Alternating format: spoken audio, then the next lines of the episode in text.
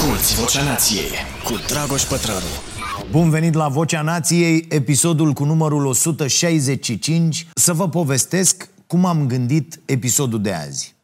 Uh, Știți deja că mi se cer foarte des uh, recomandări de cărți pe un anumit domeniu și poate că e ciudat când pare că mă supăr un pic sau că mă irită treaba asta, deși recomand atât de des cărți și aici, și în newsletter, uh, ba chiar și în emisiune, în emisiunea Starea Nației uneori. Problema e, așa cum am mai explicat, că atunci când mi se cer recomandări specifice pe un anumit domeniu, e foarte important să știu ce a citit acea persoană ultima dată pe acel subiect. De exemplu, cineva care îmi cere o recomandare de carte despre nutriție, să zicem, și a citit deja Metabolical, da? cartea lui Robert Lastig, pe care vi l-am tot recomandat în ultimii ani. Mm, probabil persoana respectivă nu va fi deloc impresionată să citească Revoluția glucozei, da? de Jessie Anchospe. Mm, e mare diferență între, între cele două. Adică, dacă l-ai citit pe Lastig, deja uh, foarte multe uh, lucruri din cartea uh, Revoluția glucozei ți se par așa frumos ambalate, dar le știi deja. Asta nu ne-a împiedicat să facem o serie la starea sănătății uh, fix din cartea asta Revoluția glucozei, pentru că uh, autoarea reușește să explice foarte bine și foarte pe înțelesul tuturor uh, multe lucruri. Și vă recomand uh, episodul uh, despre glucoză de săptămâna asta. Așa aș fi vrut să mi se explice mie la școală despre glucoză. Poate că aș fi ales o altă cale în viață. Revin. Episodul, în, în episodul de azi uh, m-am gândit să vorbim despre o carte pentru începători pe subiectul capitalism. Uh, ca să pot să dau ca referință și acest podcast atunci când mai primesc solicitări de recomandări de cărți despre acest sistem economic, pentru că primesc destule astfel de solicitări. Și știți că am eu ideea asta și uh, sper să o realizez până la urmă, dar trebuie să termin cu partea asta de uh, TV, cu toate, după uh, va exista viață și după chestia asta.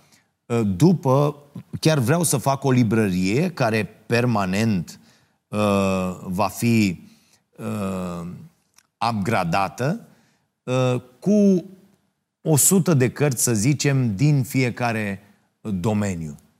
Uh, și să le și așez într-o anumită ordine, astfel încât oamenii să știe exact unde se află ca nivel și ce ar mai trebui să citească mai departe. Da, vă mai zic despre asta.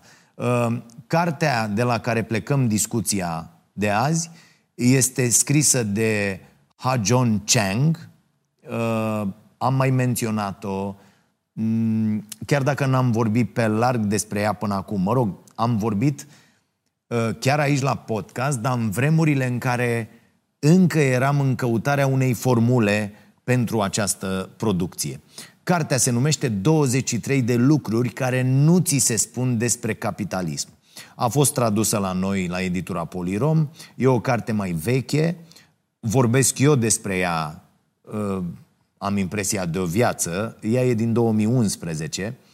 Uh, momentan, uh, colega mea Anca a verificat, n-ar apărea pe stoc la Polirom, dar ar fi bine să urmăriți când reapare sau să o căutați, poate o găsiți prin alte locuri, librării, dacă n-ați citit-o deja. Am pentru voi un pont. Vedeți că există în variantă e-book, mi-am adus aminte că eu o am și în variantă uh, digitală. Da? Uh, învățați ceva din cartea asta chiar și dacă citiți doar cuprinsul. Vorbesc foarte serios. Pentru că cele 23 de lucruri menționate în uh, cuprins uh, apar acolo, cele 23 de lucruri menționate în titlu apar în acest uh, cuprins și e posibil să vă puneți multe întrebări interesante de la primele pagini ale cărții. Și vă recomand să faceți asta în general cu toate cărțile înainte să le cumpărați. Căutați un cuprins, căutați unul, două articole despre autor, uh, vedeți dacă a zis ceva interesant la vreo conferință, ascultați eventual o conferință, vedeți cam care e limbajul folosit, uh, poate e o carte prea tehnică sau poate din contră, e folosit un limbaj mult prea simplu. Uh, foarte mulți oameni cer recomandări dar ei nu sunt deloc dispuși să facă un pic de cercetare și asta mi se pare așa, uh, uh, am impresia că nu vrei neapărat să citești ceva, ci uh, de multe ori am impresia că mulți întreabă despre cărți doar ca să pară interesați de citit. Eu de fiecare dată mă documentez după ce... și am luat o grămadă de țepe cu cărțile, da? Deci, până la urmă, oricât de Uh, uh, romantică ar fi uh, acțiunea de a citi, e și ăsta un exercițiu um, ca să fii capabil să ajungi să știi ce consumi, ce ai nevoie, ce cumperi. N-are niciun sens să vă umpleți bibliotecile cu cărți pe care nu le veți citi niciodată. Eu mai fac treaba asta periodic, scot pur și simplu din bibliotecă niște cărți despre care zic de ce e asta aici? Că nu mai știi cum au ajuns acolo. Ai prins niște perioade, niște reduceri, niște nebunii și ai mai pus acolo lucruri pe care n-ai, n-ai, n-aveai intenția să le citești și nu o să ajungi niciodată să le citești. Eu citesc în același timp, mă întreabă unii ă, auzi ce citești acum? Tată, sunt cu șapte cărți. Șapte, opt, și le termin așa pe parcurs, că azi merg acasă, am chef să citesc uh, uh, ceva beletristică, da? Deci, uh, așadar nu e ok să vă pierdeți timp cu cărți care uh, sunt prea slabe sau uh, pentru care nu sunteți încă echipați să le pricepeți. Eu am avut această problemă de multe ori. De pildă, acum vreo 10 ani, Taleb Uh, pentru care probabil o să mă duc până la urmă la, la Brand Minds, probabil nu o să am vreodată, altă dată ocazia să-l văd uh, uh, pe viu pe acest om. Deci acum vreo 10 ani, uh, Taleb mi se părea un uh, autor chiar inaccesibil. După care, uh, uh, la fel, uh, pe partea economică, Piketty. Uh, cu timpul și cu fiecare carte citită, lucrurile s-au schimbat. Și iată, apropo de legătura dintre uh, ce faci și pasiune. Pasiunea vine și după ce începi să stăpânești, adică pasiunea pentru citit. Vine după 100 de cărți.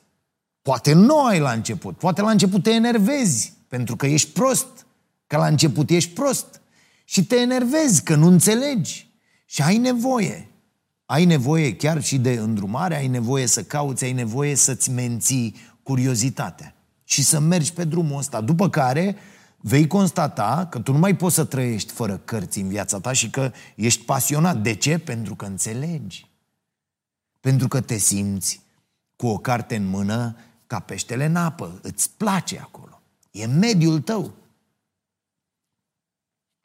Revin, cartea asta scrisă de Cheng vă mărturisesc unul dintre autorii mei favoriți uh, uh, între ale economiei. Am citit practic tot ce a scris uh, și nu doar ce s-a tradus la noi. Uh, cartea asta trebuie citită doar dacă nu știți exact ce e capitalismul sau nu sunteți convinși dacă e un sistem economic bun sau prost. Uh, nu înțelegeți ce înseamnă piață liberă și ce înseamnă reglementările guvernului. Dacă vă întrebați de ce viața voastră nu e mai bună, deși salariile cresc și tehnologiile avansează. Dacă credeți că unii oameni sunt mai bogați decât alții pentru că sunt mai capabili, mai educați sau au un simț antreprenorial mai dezvoltat. Da. Dacă credeți că lumea e un loc uh, nedrept, dar nu știți să numiți exact cauzele. Atenție, Cheng nu este un anticapitalist și recunoaște negru pe alb eșecurile economiei planificate. Ehm, chiar zice în carte ceva de genul capitalismul e cel mai prost sistem economic, însă asta doar dacă le excluzi pe celelalte. Și mi se pare o punere foarte bună în cuvinte. Ehm, iar pe această cale ehm, vreau să le răspund și celor care mă tot întreabă de unde să înceapă dacă vor să afle mai multe despre economie. E, cred că e o carte bună pentru început. E echilibrată, ideea pe care o transmite e că poți critica ideologia asta a profitului obținut cu orice preț, fără a fi împotriva capitalismului cu totul. Poți să vezi ce e profund în neregulă cu actualul sistem economic, fără să fii comunist sau socialist, așa cum cred unii. Am răspuns săptămâna trecută în editorialul din newsletter, uh, am discutat despre asta și la emisiunea Starea Nației, am răspuns unui domn care, um, pentru că eu am zis în emisiune că nu e echitabil ca toate pensiile să uh, crească cu același procent, uh, m-a numit comunist extremist.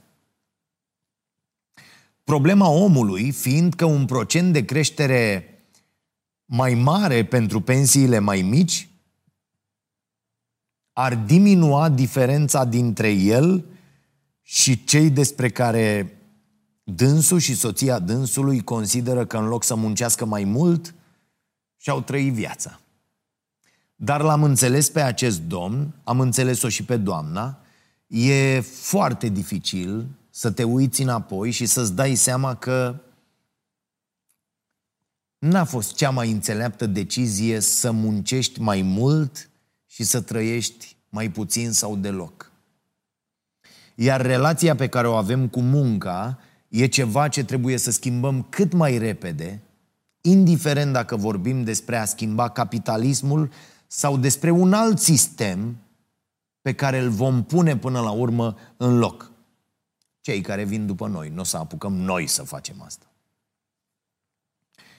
Nu trebuie să acceptăm orbește ce se întâmplă azi în lume doar pentru că trecutul a fost mai rău. Alternativa nu e o întoarcere în trecut, ci regândirea unui sistem economic sau gândirea unui nou sistem economic care să ne conducă într-un viitor mai bun. E, exact asta face și Cheng în încheierea cărții și o să vă zic până la finalul acestui podcast cum sună unele dintre propunerile lui. Făcute atenția acum mai bine de 10 ani, foarte importantă precizarea asta. Arată cât de șmecher e omul. În ciuda limitărilor capitalismului, Cheng spune că totuși acesta e cel mai bun sistem pe care omenirea l-a inventat. Critica lui se referă la o anumită componentă din acest sistem, cea care îl și face să fie atât de inuman. Problema e că, deși criza din 2008 sau cea în care ne aflăm acum uh, ne fac să ne punem întrebări serioase despre felul în care economia funcționează, cei mai mulți dintre noi nu chestionează sistemul în sine. Avem senzația că există experți care știu mai bine ce e de făcut, dar adevărul e că nu trebuie să fii expert ca să înțelegi ce se întâmplă în lume și ca să exerciți o cetățenie activă din punct de vedere economic, cum o numește Cheng. Așa cum nu trebuie să fii epidemiolog ca să înțelegi că e nevoie de niște standarde de igienă în locurile în care se produce mâncare. Da? E, tot cam așa funcționează și înțelegerea asupra economiei. Sunt niște lucruri acolo care țin de bun simț. 95% din economie înseamnă noțiuni de bun simț transformate în cuvinte complicate. Condiția e să ne dăm jos ochelarii ideologiei neoliberale, spune Cheng. E, ce se întâmplă când dai jos acești ochelari? E posibil să devii conștient de acele lucruri care nu ți se spun despre capitalism. De exemplu, să afli că o piață absolut liberă nu există. Totul se clădește pe niște reguli stabilite de stat. Și foarte interesant argumentează Cheng în această carte că în ciuda căderii comunismului trăim și astăzi în economii planificate. Paranteză. Uh, de-aia dacă ajungi să citești suficient, băieți precum Câțu, cu aerele lor, uh, îți vor apărea așa cum sunt. Niște limitați care de fapt nu știu nimic. N-au citit, dar se bagă în seamă.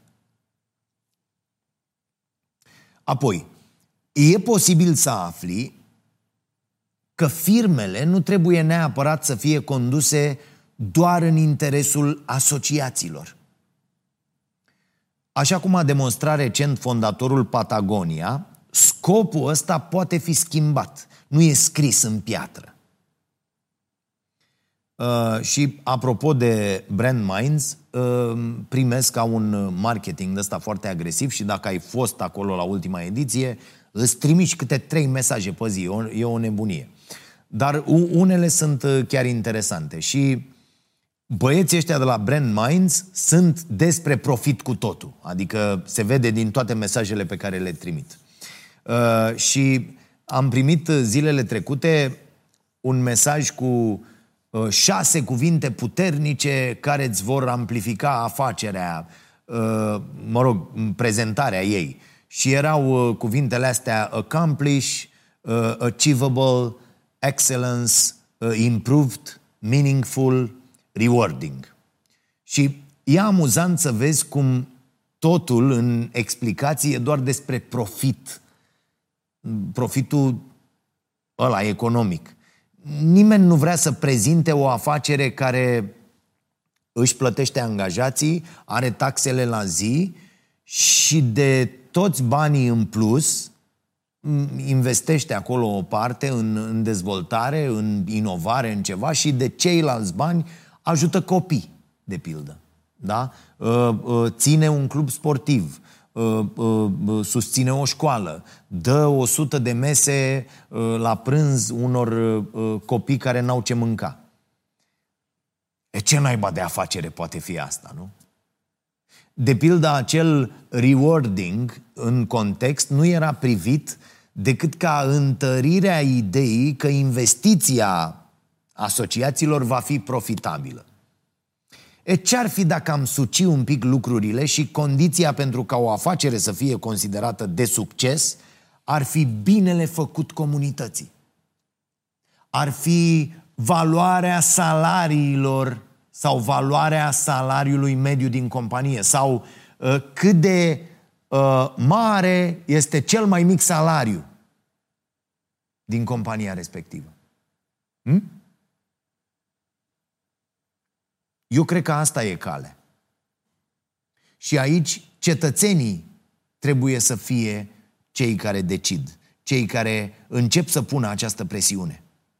Companiile astea, să știți că nu se schimbă și ultimele schimbări pe care le-am văzut la, la multe companii sunt făcute pentru că oamenii nu mai cred în rahaturile pe care le afișează aceste companii și atunci nu le mai cumpără produsele.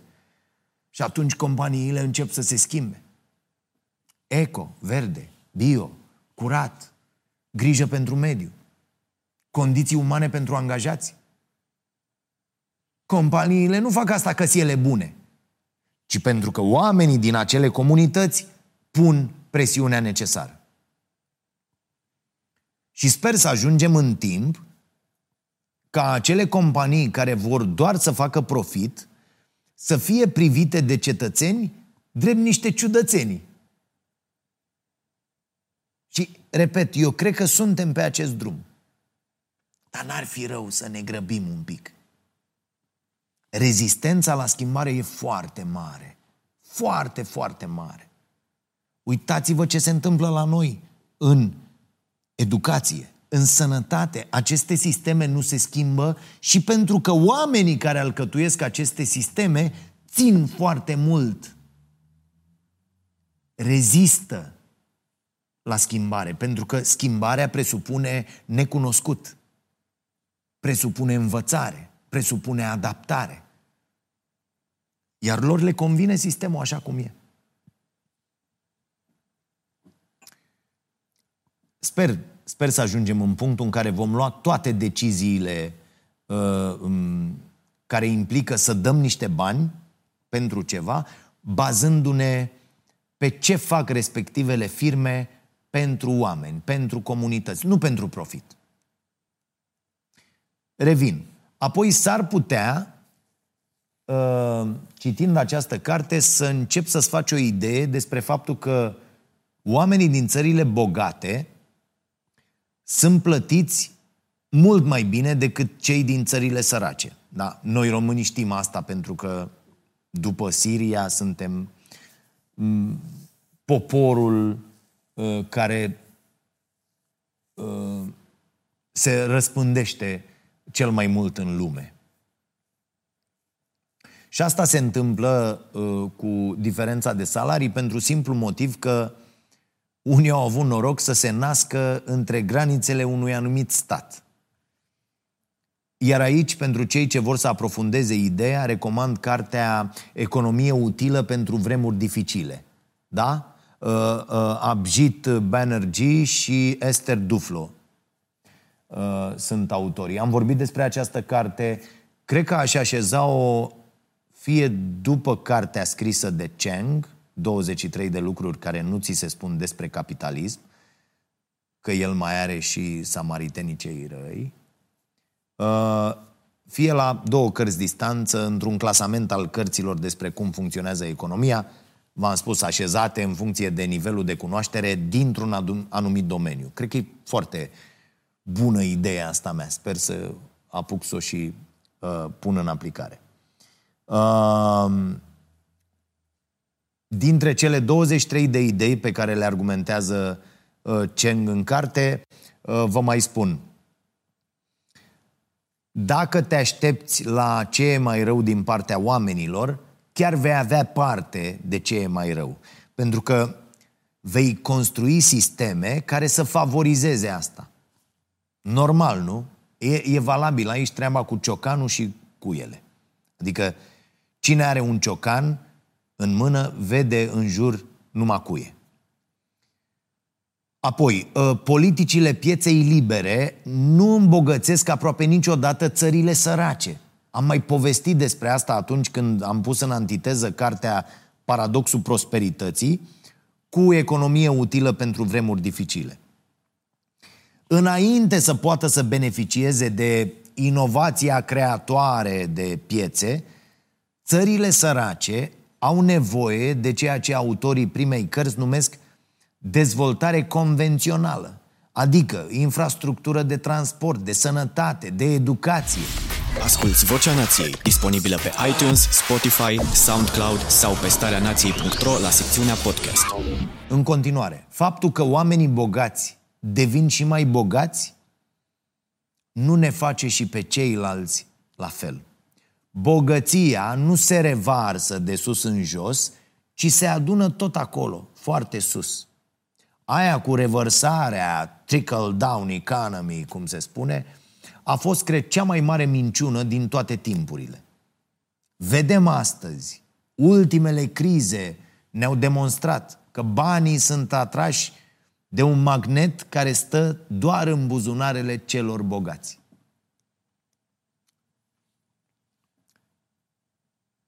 Un guvern puternic îi ajută pe oameni să fie deschiși la schimbare, pentru că altfel îți asumi riscuri când știi că nu o să mor de foame dacă îți permiți să faci asta. Sunt foarte multe de, de zis. Piețele financiare trebuie să devină mai puțin eficiente, nu mai eficiente. O să vă spun imediat și propunerea lui Cheng în, în acest domeniu. E, toate ideile sunt interesante și foarte bine argumentate. Dar uh, am ales să povestesc despre câteva uh, dintre ele aici, nu avem uh, atât de mult timp. Uite, de exemplu, foarte utile mi se par ideile despre meritocrație și discuția despre faptul că pe piața liberă nu ești plătit de fapt atât cât meriți, ci cu mult mai mult. Asta, desigur, dacă trăiești într-o țară dezvoltată. Am făcut un pic de pauză să asimilați ideea asta. Cheng argumentează că dacă am lăsat doar piața să dicteze salariile, ele ar scădea la niște niveluri alarmant de mici. Oricare ar fi jobul tău, spune Cheng, există oameni în alte țări care vor face fix același lucru și poate vor fi chiar mai productivi pentru mai puțin bani. Doar că tu nu ești în competiție cu oamenii din alte țări. De ce? Pentru că guvernul tău intervine și stabilește niște reguli care fac foarte complicată intrarea sau rămânerea străinilor într-o țară. Așa că dacă ești norocos să trăiești într-o țară dezvoltată, salariul tău va rămâne, iată, în mod artificial, că nu are legătură cu piața liberă, mai mare. Și nimeni nu are o problemă cu asta. Adică tuturor ni se pare fair. Deși urlăm pentru o piață liberă. Ne rupem hainele de pe noi pentru piață liberă. A, ea nu mai e atât de mișto când ne amenință nivelul salariului, nu? Atunci când avem un salariu bun. În momentul ăla dispar toți susținătorii pieței libere. Cu alte cuvinte, nu doar abilitățile tale determină cât de mulți bani încasezi, ci și simplul noroc de a te naște într-o anumită societate. E atât de important să conștientizăm asta atunci când îi judecăm pe alții. Și o facem. Asta cu judecata, Doamne, cât de buni suntem la a-i judeca pe alții. Poți să fii cel mai ineficient angajat și tot vei câștiga mai mult trăind într-o țară bogată decât într-una săracă. Și nici măcar nu e vina ta. Tu vei fi doar beneficiarul unui sistem defect. Sau beneficiarul unui eșec al pieței, cum spun autorii unui studiu despre care uh, aș citit săptămâna trecută în newsletterul nostru, la care sper că e toată lumea de aici abonată, da? Dacă nu intrați repede, starenației.ro, secțiunea newsletter, vă abonați acolo gratuit, primiți un mail pe săptămână de la noi cu acest newsletter. E, în studiul ăsta despre care vă spuneam, doi profesori de la London School of Economics au vrut să afle dacă directorilor executivi care încasează de sute de ori mai mulți bani dacă angajații, ă, ă, decât angajații din aceleași companii, deci dacă acestor băieți nu li se pare cumva nedreaptă diferența asta uriașă.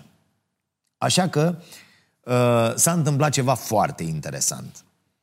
Uh, o mie dintre acești directori au fost rugați să treacă prin experimentul de gândire propus de John Rawls. Am tot vorbit, da? Experimentul în care trebuie să uh, îți imaginezi ce fel de reguli ți-ai dori să existe într-o societate în care urmează să te naști, fără să știi în ce familie ar urma să se întâmple asta, în ce țară, uh, uh, ce abilități sau dizabilități ai avea și așa mai departe. Și oamenii au fost rugați să se gândească la cum ar arăta o distribuție justă a resurselor în societate. E, ce credeți? Când ești pus în fața acestui experiment, sub condiția să-l și înțelegi, devii foarte, foarte empatic. Rezultatele studiului au arătat că acești directori executivi care au participat nu erau niște oameni egoiști, interesați doar de propria persoană, ci, în cuvintele unuia dintre autorii studiului, erau doar cei mai norocoși beneficiari ai unui eșec al pieței. Care e eșecul? Faptul că strategia dominantă a companiilor este să-i plătească cu sume nejustificat de mari pe unii ca să-i atragă într-o piață imperfectă a muncii. Iar eșecul ăsta e și el într-o oarecare măsură legat de faptul că teoria economică dominantă din ultimele decenii a fost aceea că omul este un individ rațional și egoist care ia decizii doar dacă sunt în avantajul lui, celebrul homo economicus. Da? Uh, multe găsiți uh, uh, despre asta la uh, Daniel Kahneman. Și așa cum zice Cheng, uh, dacă te aștepți la cei mai rău din partea oamenilor, vei avea parte de ce e mai rău. Dacă construiești sisteme în jurul acestei idei, în cele din urmă societatea va arăta așa cum ai construit-o. Dacă teoria asta a omului egoist și interesat doar de maximizarea propriilor beneficii ar fi adevărată, ar însemna că nu avem niciun motiv să plătim mâncarea pe care am consumat-o într-un restaurant.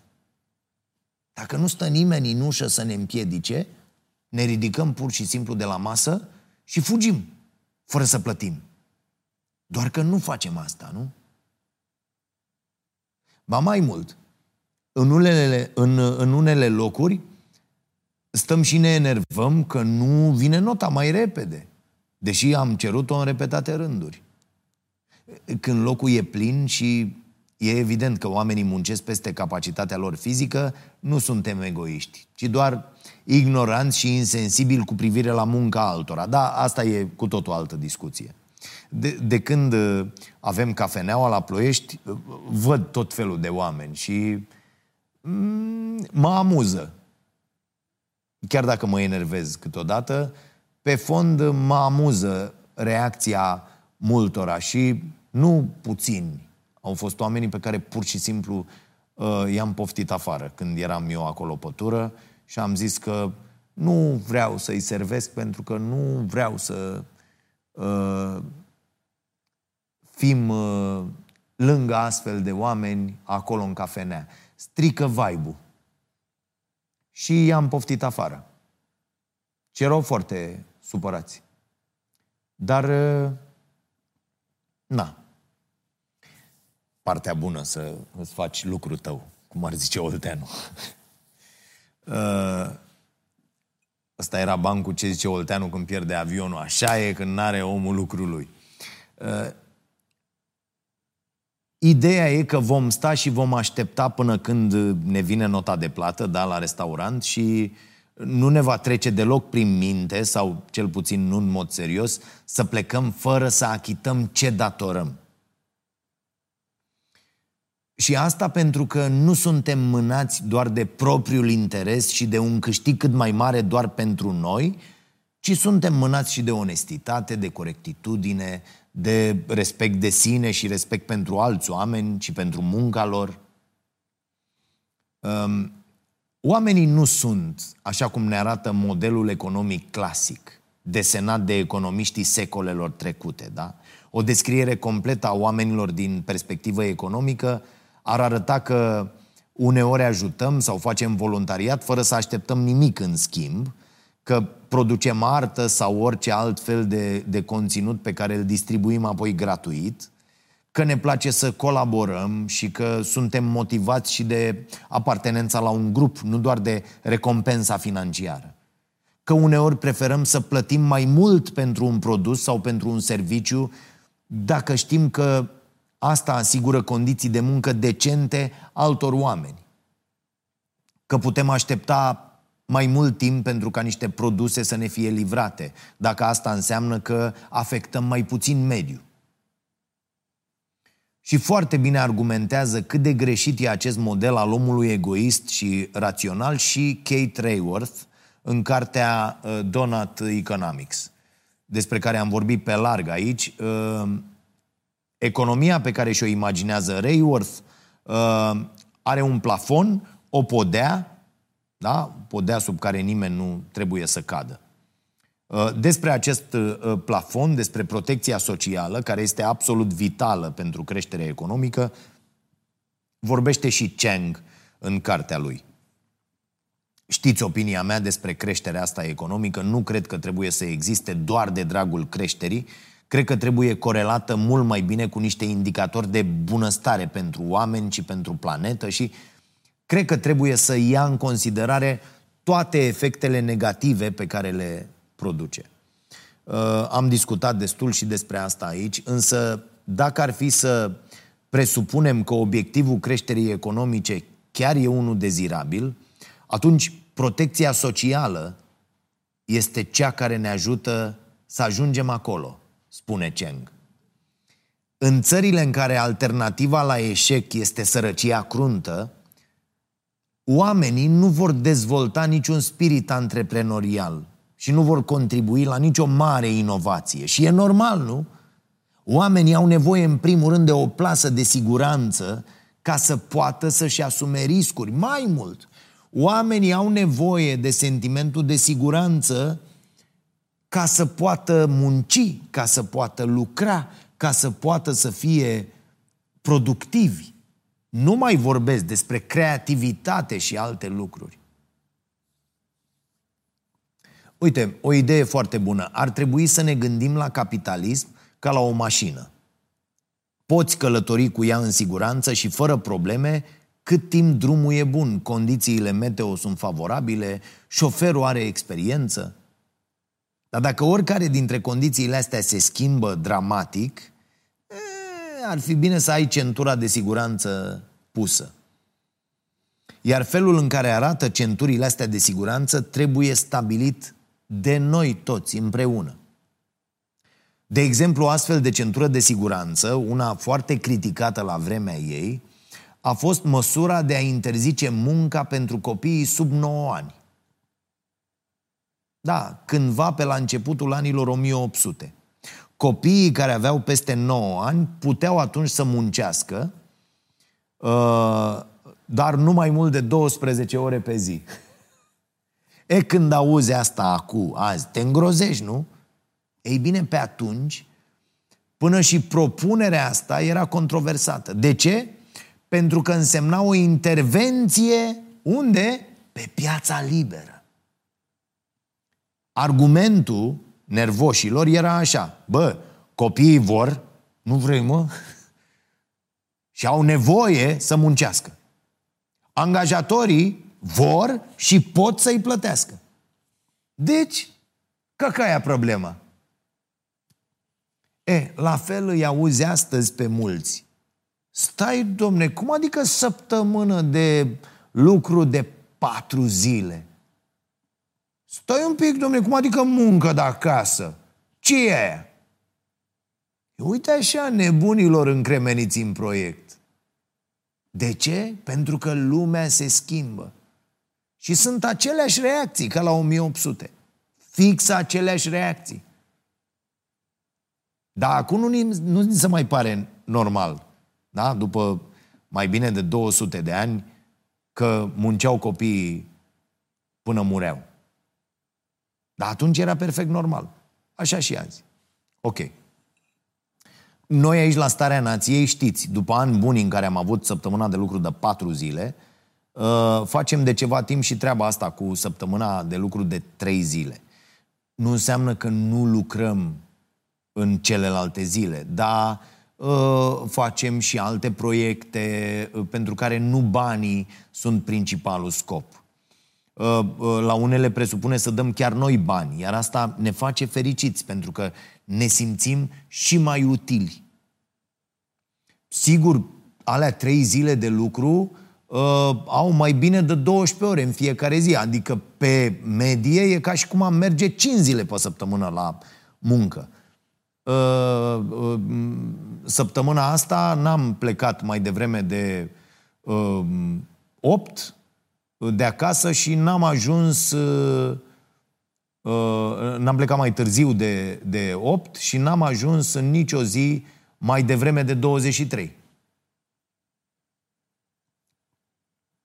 Și uh, la fel se întâmplă cu multe lucruri. La fel s-a întâmplat cu regulile de mediu.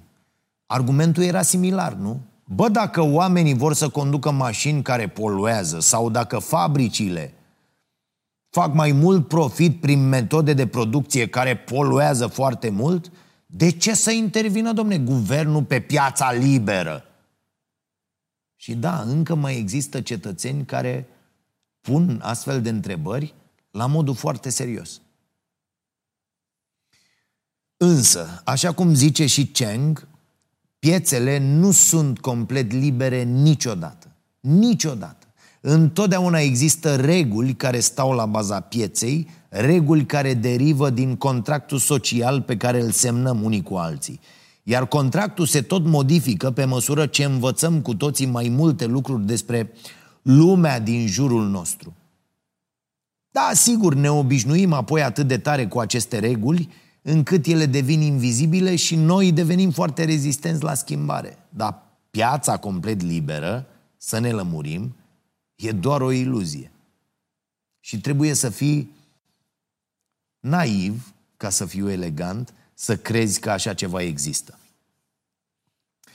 E adevărat că și cartea asta are mai multe pagini despre problemele capitalismului decât despre soluții. Dar cred că încă ne aflăm în perioada în care avem nevoie să aflăm în continuare care sunt problemele. Pentru că încă există foarte mulți oameni care cred că organizarea asta a lucrurilor nu doar că e bună, e perfectă.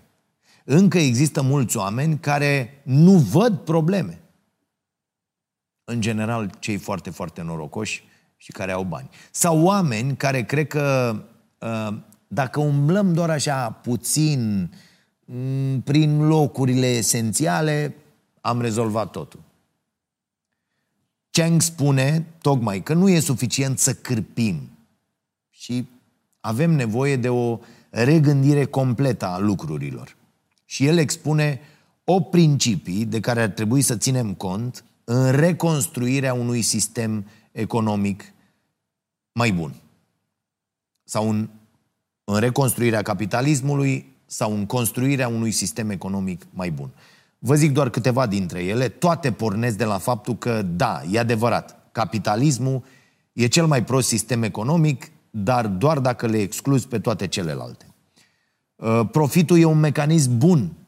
Piața e un mecanism bun, spune Cheng. Dar ambele pot fi dezastruoase și Uh, face autorul o comparație foarte bună. Piața e un mecanism, da? o mașinărie. Uh, la fel cum o mașină poate fi folosită ca să duci de urgență un om care are nevoie de îngrijiri medicale la spital, tot așa, aceeași mașină poate să ajungă să omoare oameni dacă e condusă de un șofer beat. Și slavă Domnului, noi am avut parte de foarte mulți șoferi beți. Uh, mașinăriile și ustensilele pe care le inventăm nu sunt ele în sine rele. E foarte important cum și pentru ce le folosim. Uh, la fel e și cu uh, platformele sociale, da? Nu mai intru în discuția asta despre rețele. Al doilea principiu spune că trebuie să construim un sistem economic în care să recunoaștem că rațiunea oamenilor este limitată. Și e normal să fie așa. Am avut o ediție specială despre datorii la starea nației. Și am vorbit acolo despre faptul că datoria este întotdeauna văzută ca o obligație morală a debitorului. Și oprobriul este aruncat întotdeauna asupra datornicilor, niciodată asupra creditorilor. Ce zicea și domnul Isărescu, nu? Dar nu ți-a pus, domne, nimeni pistolul la tâmplă. Chiar a zis zilele trecute. Eu nu pot să trec peste treaba asta. Mi se pare incredibil, da? Nu a pus, domnule, nimeni să se împrumute în condiții atât de dezavantajoase pentru ei. Imorale nu sunt dobânzile prea mari, ci datoriile.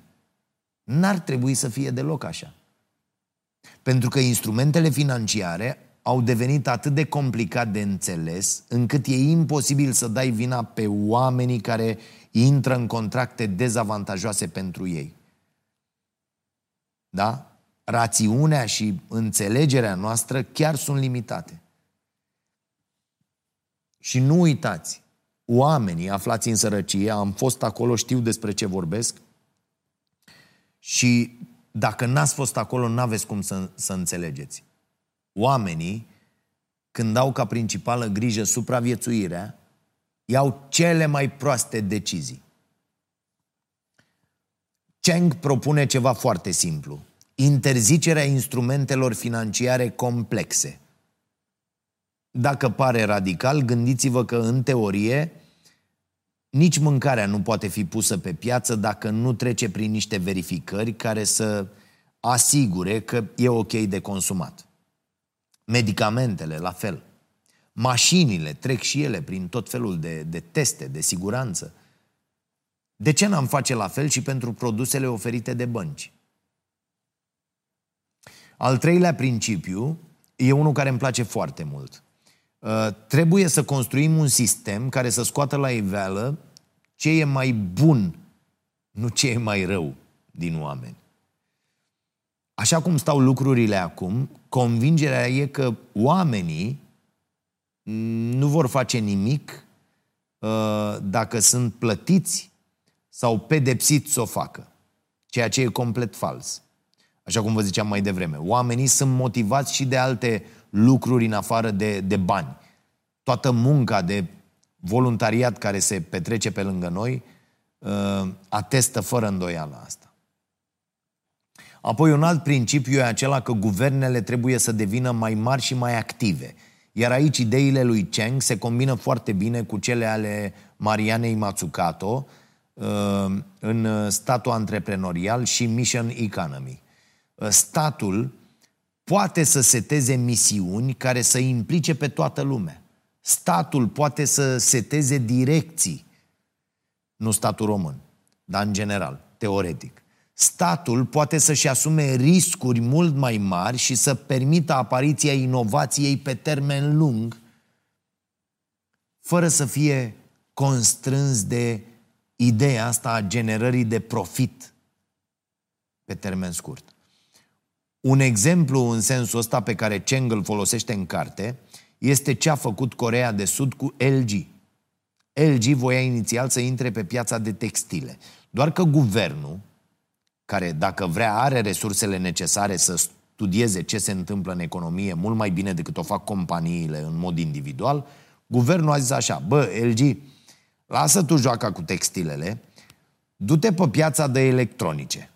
Te ajutăm noi. Așa s-a întâmplat și cu Toyota. Da? 60 de ani de subvenții fără număr. Toyota când a dus primele modele de Prius în Statele Unite, toată lumea are, știți că există în filme peste tot uh, uh, glume despre Prius, că scos mâna pe fereastră și ia curbă și așa mai departe. E, revenind la LG, știm ce s-a întâmplat după aia. Uh, despre cum a apărut GPS-ul și internetul am povestit uh, atunci când am discutat despre statul antreprenorial. Uh, despre acest tip de intervenții vorbește Cheng în carte. Și o să vă placă foarte tare exemplu uh, uh, Toyota. Intervenții care reprezintă mai degrabă un, un ghidaj, stabilirea unei misiuni, asigurarea unei plase de siguranță. Ok, închei cu asta și vă las să descoperiți voi celelalte principii și eventual să-mi scrieți și să-mi spuneți ce părere aveți despre aceste principii dacă vi se par bune sau poate prea radicale. Da? Ok, iată, am făcut și primul pas către un raft al cărților ordonate așa cum ar trebui să fie citite, uh, ca să spună uh, cu totul o poveste ușor de înțeles. Așa că așezați cartea asta pe primul loc, iată, pe raftul numit capitalism, sau pe raftul, nu știu, despre cum funcționează economia în prezent. Uh, înainte de ea puteți spune, dacă sunteți adolescenți și nu știți nimic despre economie și economisire, cel mai bogat om din Babilon, de pildă, și după puteți să puneți deocamdată economie utilă pentru vremuri dificile. Da?